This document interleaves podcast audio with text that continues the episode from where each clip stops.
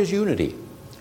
This is a question that is often asked of us, as I am sure many of you have had to feel that question in your life as well. And it is a challenging question to answer as far as a point of start and a point of ending to what exactly unity is. For unlike many churches or denominations or such, unity has always called itself an open ended spiritual movement, inasmuch that we do not have a set dogma or published creed that excludes by virtue of its content.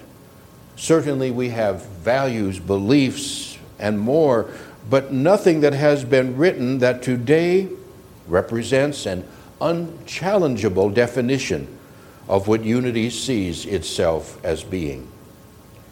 If you walked into a more traditional church um, and asked the question, you might be handed a very specific list, or you might be handed the Apostles' Creed that embodies what they teach or believe, or something that would delineate definite boundaries. While in unity, our approach is to present lessons based on our hopefully growing understanding of spiritual principle, and then to be at peace with however one factors that into their ever expanding life experience. More than once, we have heard someone who shared that when they first came in the door, first time, and subsequently for a little bit after that, probably, they heard a few things that strained at their belief system. But then after a while, what we hear about is, for those who share this with us, is that it started to sort of gel and, uh, and make sense and, and, and be logical. See, Unity's approach to church, to ministry, to life in general, isn't to alienate itself from anyone. But saying that, it is folly to think that we can be all things to all people, for we cannot. We are metaphysical Christianity with a core belief in God or Source as the one presence, one power, which then must be the true essence. Through generic man, it of course takes on the unique expression that can be interpreted as what the Tao would call the variables that make life interesting. Said another way, as the contrasts that give each cause to know what they don't want in life, so that now we can give focus to what we do want and let that energy be, be paramount. So we are unity.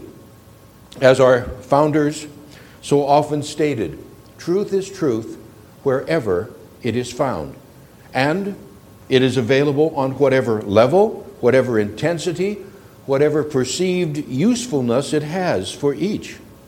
Interlaced with what unity is, is also to be found the core belief that while one can argue, I suppose, that there has to be an ultimate truth somewhere, we each have the ability to embrace anything and elevate it to a truth in our lives.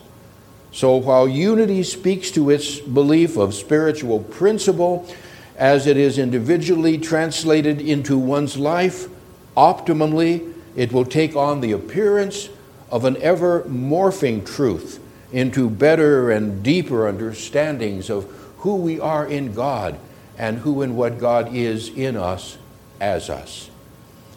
If you have read the new Dan Brown book, The Lost Symbol, you'll you have discovered or you will discover that he writes from a very metaphysical bent as incrementally he leads his readers to the understanding that the Bible was never meant to be taken literally, only symbolically or metaphysically.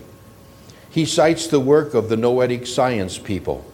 And you know, part of the research for his book was taken from the activities of our monthly Reiki Circle people and the greater research being done right here through the noetic sciences in Tucson.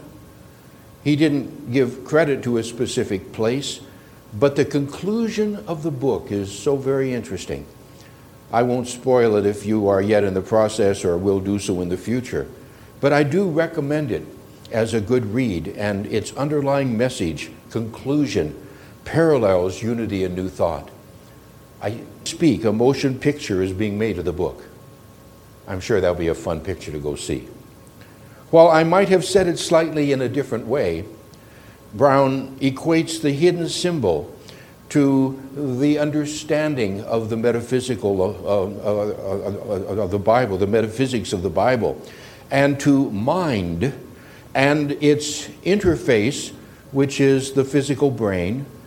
He says that the metaphysical understanding, as an example of the Holy of Holies, is actually a reference to the brain and how it is constructed and what it is capable of doing. Minds linked together, they can affect, they can impact electronically random number generators and more. So, when God, and therefore we are inherently good, we see a word portal into an opportunity to further understand what unity believes about who and what we are in God and who and what God is in us as us. As with the first principle, God, for that is the cornerstone of all things, of everything. Can we agree that the three letter word God is a kind of loaded word or term? Uh, it means so many different things to so many different people. And probably each within even this environment this morning, each would have a slightly or maybe radically different definition. And yet we unavoidably have the noun, the word God, in our vocabulary that speaks to so many things. In Unity's book, The Revealing Word, which is a book of definitions, uh, we find this definition the Almighty One, the Creator, the ruler of the universe, the infinite, the eternal. And then it goes on to say, God is not person, but principle. And then it uses, and understandably, because of when this was written. Okay, I understand that. But then it uses the pronoun he and states, He is the underlying unchangeable truth with whom can be no variation. So, in our Christian heritage, we are unavoidably sometimes seeking an understanding of God that is so often uh, uh, mated to a male pronoun that then somehow has to be interfaced with each of us. Is it any wonder why we have so many variations of belief, creed, and dogma, and each proclaiming themselves as the only way? Power at the basis of everything, God the good, and today our lesson says that built upon this, the next logical step is to understand that our very existence is an inseparable part and parcel of this energy that we call God or Source. So here we have a choice, as we always do in life, and this particular one that in some circles would definitely be called heresy and one that not that many years ago to even speculate concerning it would be a one way ticket to be burned at the stake. Our choice? Well, we can retreat back to the biblical thought of child, even son, even daughter of God. Or we can move into what for some is almost the unfathomable that we are each individualizations of this source energy that is called God who has but extended a focus of its energy into physicality, into this, the leading edge of the creative process, as you, as me, and as each. Consequently, when we pray to God, we are actually in communication vibrationally with the God source self that in truth we are. As we say God is good, then and back to the printed principle, then, that we are inherently good. The word essence is dictionarily described, defined as the basic, the real, the, the, the, the invariable nature of a thing or substance, the true nature or constitution of anything opposed to what is accidental. So now, hear the first part of the second principle again. Our essence is of God. Therefore, we are inherently good. Our basic, consistent, and real nature is God, it is saying. Now mated to the first principle that speaks to there being one presence, one power active in the universe in our life, I am left with what to me is the irrefutable conclusion that I am the very God that I am seeking. And this is corroborated by the very words of Jesus when he said, and he referenced the Psalms, he said, Is it not written in your own law, ye are gods? Now, you can always return to whatever truth you are comfortable with, for remember, we can make anything a truth. But where does this then lead us?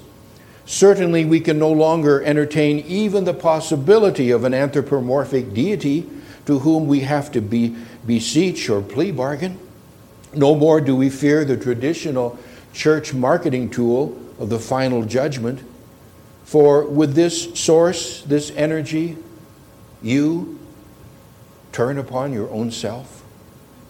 If you are the very essence of the one energy that is source or God, remember, Jesus thought it was important to cite a verse that was in the Psalms and said as much. Then what does this mean for you today, right now? It might address the possibility that we yet are carrying some old baggage from a past encounter with a religious whatever that spoke to unworthiness, fear of getting it wrong, displeasing an anthropomorphic God who, while capable of rewarding, was also capable of pronouncing a final judgment that perhaps included living forever in Aho in the summer? what about a nagging thought that we never understood, we never comprehended what God's will was and is for us, as in, Thy kingdom come, Thy will be done? And what if we got it wrong? What does this point of understanding of the basic principle of unity mean? It means we no longer need to be focused on anything that speaks of fear or dread concerning our connectivity with pure being, with God, with source energy. It means we can trust the eternal experience of life unfolding, of life expanding, and of life always safely buffered in goodness and love. Now, this doesn't mean that we cannot direct the energy of our eternal God being self in ways that produce a variety of unwanted experiences throughout our lives. But even in the midst of these moments, it allows us to know that ultimately only goodness, only life, only joy exist. And to paraphrase the 139th Psalm, which says, and I'm paraphrasing a little bit, Yea, though I make my bed in hell, the way back to wholeness, joy, abundance, and peace is yet within me. What is this activity within me that is all powerful to transform these moments when, rather than allowing the evidence of things that I really do not want to do, be, and have, serve as a point of my launching my focus on these things I don't want to do, be, and have, I instead concentrate then on what was wrong. And I beat this drum over and over again, which then infuses that into my vibratory signature, which brought some of the things I don't want into my focus. So, what is this essence or activity within me called? The second part of today's principle reads This God essence called Christ was fully expressed in Jesus. And now I add these words, and is also mine to express as well. Put together, our essence is of God, therefore we are inherently good. This God essence, called the Christ, was fully expressed in Jesus and is our true nature as well. See, whenever we are tuned in, tapped in, turned on to the essence of love within us, we are operating from the same level of knowing that Jesus knew. Whenever we are at peace in knowing all is well, we are operating from the same level of knowing that Jesus knew. Whenever we give the gift of understanding and acceptance, we are operating from the same anointed level of awareness that so beautifully was expressed through our elder brother. Savior? No, because you have never been lost. Not really. You and I may have chosen a cul de sac or true in our eternal journey within forever, but while temporarily uncomfortable, it was never wrong, and its true function, as we are understanding, is always to provide a point of contrast so we can focus on the freeway, not the cul de sac. The God source essence that was and is animating through Jesus is the same God source essence that is not only animating through you, but is you. And unity teaches that the conscious awareness of this energy flow is called Christ. Haven't changed much water into wine, you say? Haven't walked on water that very often? Haven't yet called forth too many from burial tombs? Well, actually, you have. Each time you were even a little bit able to turn a watery moment within life into a full and robust experience, you performed the essence of the water into wine miracle. Each time you navigated through a tempest that at one time would have overcome you, you performed the essence of walking on water. Each time you, from within beliefs and dreams and hopes that you thought were long dead, you pulled out an ancient memory that spoke to possibilities and trust. You performed the essence of raising Lazarus. These are Christed moments for you. Remember, nothing Jesus ever did was for us to emulate in an outer way, but everything he did contained within it a message of metaphysical inevitability within our experience. And the more we engage these moments of insight and power within our journey, the more we tap into our own Christed moments that are just as valid as anything Jesus ever did or said. Diminish Jesus? Of course not. But by the same token, diminish you? Equally, never. You and he and I are basically the same energy that is finding unique ways of expressing within eternity. He showed what it means to come more often than not from a tuned in, tapped in, turned on state of awareness. How could this ever be diminished? But also not elevated to a posture he never claimed for himself. Remember, and paraphrasing again, within the context of today's lesson, why call me good? There is but one who is good, and that is the source that animates